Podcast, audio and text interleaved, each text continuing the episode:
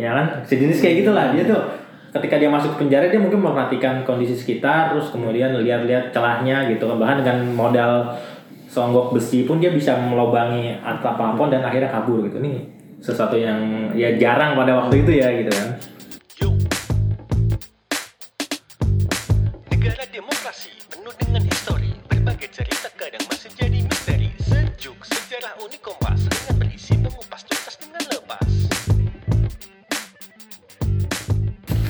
Halo Sobat Sejuk, ketemu lagi di podcast Sejuk bersama Inggra, Arif, dan Danang. Sebelum halo halo semuanya, apa kabar? Habis lebaran nih. Nah, sebelum mulai gue mau tanya, siapa tokoh penjahat yang lo kagumi dan kenapa? Wih, kenapa lu tiba-tiba habis lebaran nanya tokoh jahat gitu. Lo dulu Rip. gue karena gue habis nonton Doctor Strange gue mengagumi Scarlet Witch Oh, gue tahu. Tahu. Apa yang bikin lo suka sama dia? Kenapa? Kenapa? ya karena ternyata di balik orang yang jahat adalah sosok yang baik aku kebalik Nah, Bilang aja dia cakep gitu. dia cantik dia cantik dia cantik oke Oke, terus kalau lu? Kalau gua tadi masih Marvel kan, kalau gue Thanos. Wih, kenapa itu? Thanos Thanos. Iya dong Thanos. Thanos kan bisa menghilangkan. Hmm. Tapi kan juga ada sisi baiknya juga dari sisi Thanos. sosiologisnya ya Iya. Dia idealis ya, idealis. Iya, Oke. iya. Demi kedamaian. Nah, kenapa kita ngomongin penjahat? Karena nih kita mau ngobrolin sosok super villain yang pernah ada di Indonesia. Dia adalah Kusni Kasdut. Pernah denger ya lo? Kusnika itu tuh pahlawan Siapa? anti anti hero ya bro ya kan namanya juga super villain bro. Oh, Jadi iya, iya. eh, ini salah satu tokoh penjahat. Wah, bukan tokoh sih. Maksudnya sosok yang cukup legendaris Hmm. gitu kan. Karena eh, aksi kriminalnya gitu kan. Hmm. Gue ceritain dulu nih garis besarnya sebelum kita masuk lebih jauh soal kenapa Kusni Kasdut jadi penjahat dan apa aja cerita-cerita legendarisnya. Oke? oke Oke. hmm, jadi Kusni Kasdut itu dikenal sebagai penjahat ulu men. Ia beberapa kali merampok, membunuh, dan kabur dari penjara.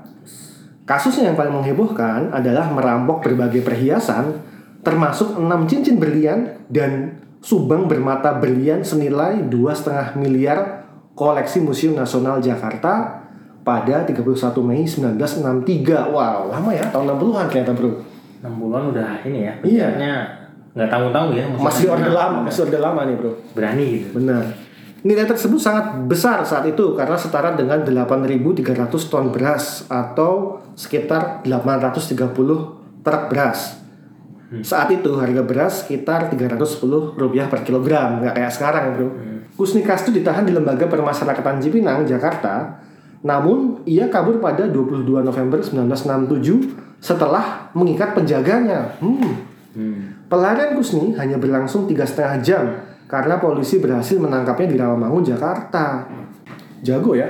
Kusni Kasdut kemudian menjalani tiga hukuman sekaligus, yakni 10 tahun penjara untuk kasus pembunuhan jutawan Ali bin Muhammad Bajenet tahun 1954. Kemudian hukuman seumur hidup untuk kasus perampokan Museum Nasional. Ia juga divonis hukuman mati untuk kasus pembunuhan polisi dan perampokan dokter. Kusni pernah mendekam di LP Semarang dan LP Surabaya. Saat mendekam di LP Lawak Waru, Malang dengan penjagaan ketat, ia kabur pada 10 September 1979. Wih, dia sering banget kaburnya, bro. nah itu itu itu Nah, nanti ada ceritanya tuh bro Oke, ntar lu ceritain ya. Pelariannya hanya berlangsung sebulan. Kusni Kastut yang saat itu berusia 53 tahun ditangkap kembali di Pandegiling, Surabaya pada 17 Oktober 1979. Jam 6 maghrib setelah bertarung dengan polisi yang menyergapnya. Hmm. Saat kabur, Kusni sedang mengajukan permohonan gerasi. Gerasinya ditolak Presiden Soeharto pada 10 November 1979. Kemudian pada 26 November 1979, Kusni dibawa ke LP Kalisosok Surabaya dengan penjagaan ketat polisi. Luar biasa ya. Ternyata kita punya penjahat yang kisahnya kayak di film-film. Sebenarnya apa sih penyebabnya sampai Kusni Kasut ini memutuskan jalan hidup jadi kriminal kayak gini? Oke, jangan ke mana-mana karena pertanyaan ini akan dijawab sama Danang di sesi 2.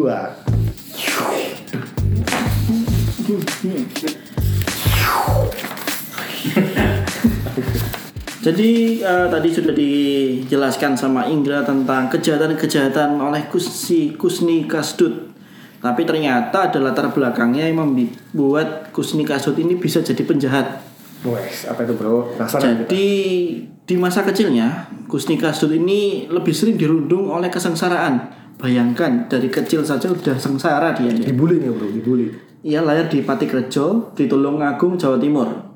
Sejak kecil ia tidak pernah merasakan keharmonisan keluarga.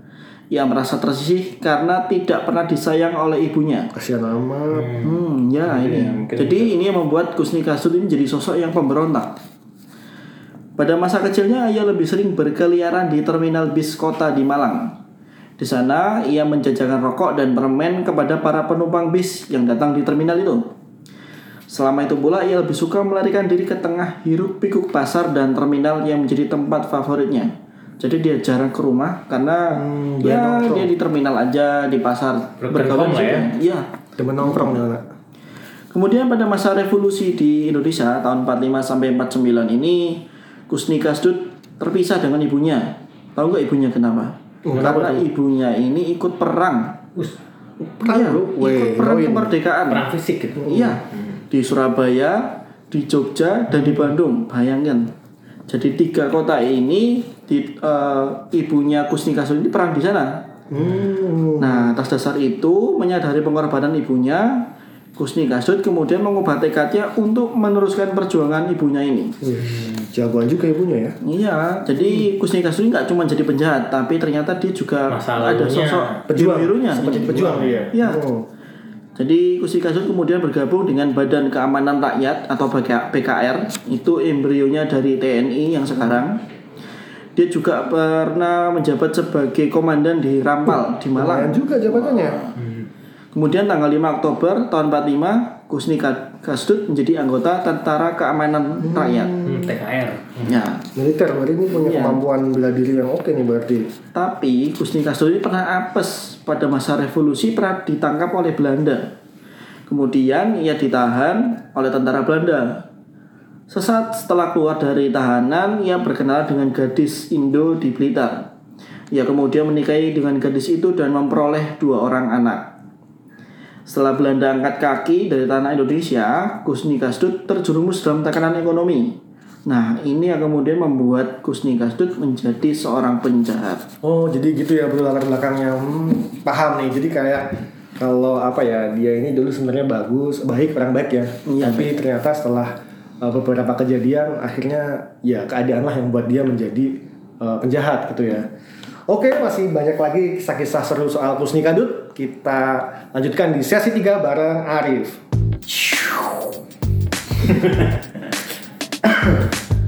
Kayak gua. Bismillah.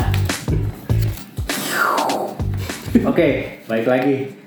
Tadi melanjutkan ceritanya si Danang ya tentang latar belakangnya kenapa dia tadinya dari seorang pejuang lah ya, sosok pejuang terus tiba-tiba karena ada kekecewaan di masa lalunya dia ber- berontak gitu ya jadi penjahat. Nah, sebetulnya ada satu lagi nih kenapa eh, dia tuh jadi penjahat gitu kan. Jadi karena tadi disinggung Da- oleh Danang bahwa dia pernah gabung di tentara gitu ya di TKR. Nah itu ada ceritanya. Jadi dia itu memiliki luka tembak di kaki gitu ya. Nah karena luka tembak di kaki itu pada waktu dia um, mendaftar menjadi TNI ya waktu itu kan uh, berubah ya TKR menjadi TNI. Dia nggak lolos itu.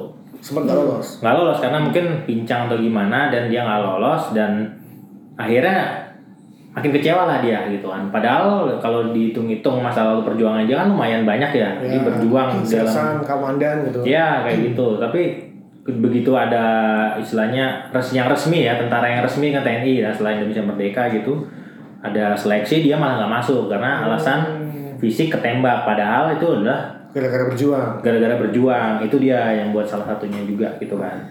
Nah selain alasan kekecewaan tadi tidak diterima di TNI ya, nah ini juga ada motif ekonomi sih gitu. Jadi kan tadi disinggung oleh Danang dia menikah dengan wanita Indo ya Ya, dari Indo. setelah lepas dari Belanda itu eh penjara Belanda itu ya. Ya. Dia menikah dan dia dikaruniai dua orang anak gitu. Nah, ketika setelah lahir gitu memang tuh masa-masa setelah Indonesia merdeka tuh bukan bukan langsung ekonomi baik ya, tapi justru masa-masa sulit itu kan ya. Sulit itu. Sulit ekonomi, harga mahal kayak gitu. Nah, di tengah apa namanya kesulitan ekonomi itu dia akhirnya memutar, otak gitu lah. Ini gimana sih saya menghidupi keluarga saya sementara ya harapannya dia yang tadinya pekerjaan menjadi tentara itu yang diharapkan yang dipengenkan gitu ya dia nggak terima akhirnya ya entahlah dia gelap hati dia terjun ke dunia gelap itu jadi penjahat lah dia gitu Ya karena juga punya kemampuan militer juga Iya sebenarnya betul. kan. Ada ditambah lagi dia punya pengalaman tadi gitu. Nah eh, dia tuh berubah menjadi penjahat yang identik dengan kekerasan akhirnya gitu. Nah kejahatannya itu nggak hanya merampok tapi juga membunuh gitu. Dia tega, juga tega membunuh dia. Tuh. Dan nah ini salah satu yang apa namanya korban yang dibunuh dia itu tadi yang disebut oleh Indra itu seorang apa namanya pengusaha ya pengusaha Dari Arab nih. Pak. Arab itu dia yang punya banyak kekayaan dia dibunuh gitu karena dia melakukan perlawanan gitu. Nah ini dia melakukan kejahatan ini bukan sendiri tapi ada kelompoknya gitu. Kelompoknya itu terdiri, terdiri dari tiga ya. Ada nama Muhammad Ali Muhammad Ali alias Bir Birjali itu terus Mulyadi dan Abu Bakar. Nah ini yang tiga sendiri tiga gengnya inilah dan si Pentolannya nih, Iya. pentolannya. dan Kusni ini menjadi ketua gengnya gitu.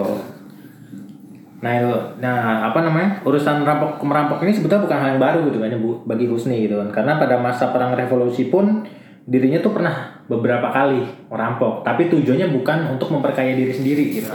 Tapi untuk membantu teman-teman seperjuangannya gitu. Dan ketika itu ketika dia merampok pun bukan bukan orang-orang yang kaya dalam artian eh, membeli banyak kekayaan apa kekayaan ini ya orang pribumi yang kaya tapi hanya etis etis tertentu gitu orang-orang kelompok-kelompok tertentu. Salah satunya etnis Tionghoa gitu. Nggak tahu ini bukannya rasis ya tapi mungkin Iya. dianggap waktu itu kan pedagang Tionghoa itu lebih kaya. ya lebih sukses gitu kan gitu Kayak Robin Hood berarti dia bro. sejenis kayak gitulah gitu Robin Hoodnya Indonesia nih ada yang bilang ya ini kontroversi ya gitu Iya, iya, iya. Nah dari pengalamannya itulah ya dia melakukan gitu kan dia mempunyai skill dalam merampok gitu.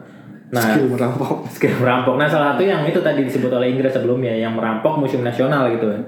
Di- Itu seperti kalau di saya baca novelnya itu ya yang para Kitri itu memang seperti film-film adegannya dia tuh menyamar menjadi anggota polisi pakai seragam gitu kan yang melumpuhkan petugas security-nya dan dia berhasil gitu bawa kabur berlian gitu kan Kayak Money Heist bro. Iya, jadi kayak gitu. Keren banget Ini eh, canggih lah untuk di zaman saat itu gitu kan ya. Terus, eh, nah setelah dia lari gitu kan ya, setelah kejahatan yang paling terbesar kan itu ya pada eh, aksi merampok Museum Nasional pada tanggal 31 Mei 1961 itu. Dia pun melakukan eh, pelarian gitu, tapi akhirnya ketangkep juga gitu karena eh, apa namanya? Ya sepandai-pandainya tupai melompat akhirnya jatuh, juga gitu lah. Iya. Nah, tapi inilah uh, kehebatannya Kusni Kasut ya. Ketika dia ketangkap gitu, dia tuh kayak punya kemampuan lebih gitu. Jadi ketika dia baru datang ke suatu penjara, ditangkap gitu ya di bawah, dia sudah memikirkan bagaimana caranya untuk meloloskan. Nah, makanya Cerdas juga nih ya. nah makanya dia itu uh, berhasil setidaknya enam kali lolos dari penjara. Enam kali kabur. Enam kali kabur gitu. Bahkan hingga melukai polisi gitu kan ya. Gitu. Nah, ini tuh kayak film Escape, Escape Plan nih Escape plan. escape plan ya kan ya kan sejenis kayak gitulah dia tuh ketika dia masuk ke penjara dia mungkin memperhatikan kondisi sekitar terus kemudian lihat-lihat celahnya gitu kan bahkan dengan modal songgok besi pun dia bisa melobangi atap plafon dan akhirnya kabur gitu nih sesuatu yang ya jarang pada waktu itu ya gitu kan. Nah terakhir itu kabur pada tanggal 10 September 1979 gitu. Nah dia pun eh, ketika ketangkep untuk terakhir kali dia merasa karena udah usia fisiknya udah tidak mampu lagi untuk melakukan eh, upaya pelarian dan ketika itu belajar dari pengalaman kali ya polisi-polisi ketika itu memperketat gitu. Bahkan kakinya khususnya Kajut pun saat itu digambarkan di kerangkeng di rantai jadi supaya dia tuh tidak kabur gitu Oke. itulah yang fenomenalnya gitu kan Oke, memang ini kisahnya menarik banget ya bro. Eh, tapi memang Kusni Kasut itu me- menjalani akhir yang cukup tragis yaitu hukuman mati. Eh, jadi dia itu meskipun dia jago banget ya kan, jago eh, jago merampok gitu, eh, dia dieksekusi di Pantai Greges bagian barat kota Surabaya pada 6 Februari 1980 jam 4 dini hari bro. hmm. Kisah Kusni Kasut yang fenomenal ini kemudian dibuat beragam buku bahkan difilmkan. Hmm. Tuh bro. Ya jadi seperti di quote film Joker ya, orang jahat adalah orang yang baik yang tersakiti. Nah, kisah Kusni kis- nah, kisah Kusni Kasdut ini memberi kita pelajaran Walau tersakiti, tetaplah menjadi orang yang baik. Karena walaupun berubah jadi jahat, akhir hidupnya tetap nyesek bro. Gitu. Oke.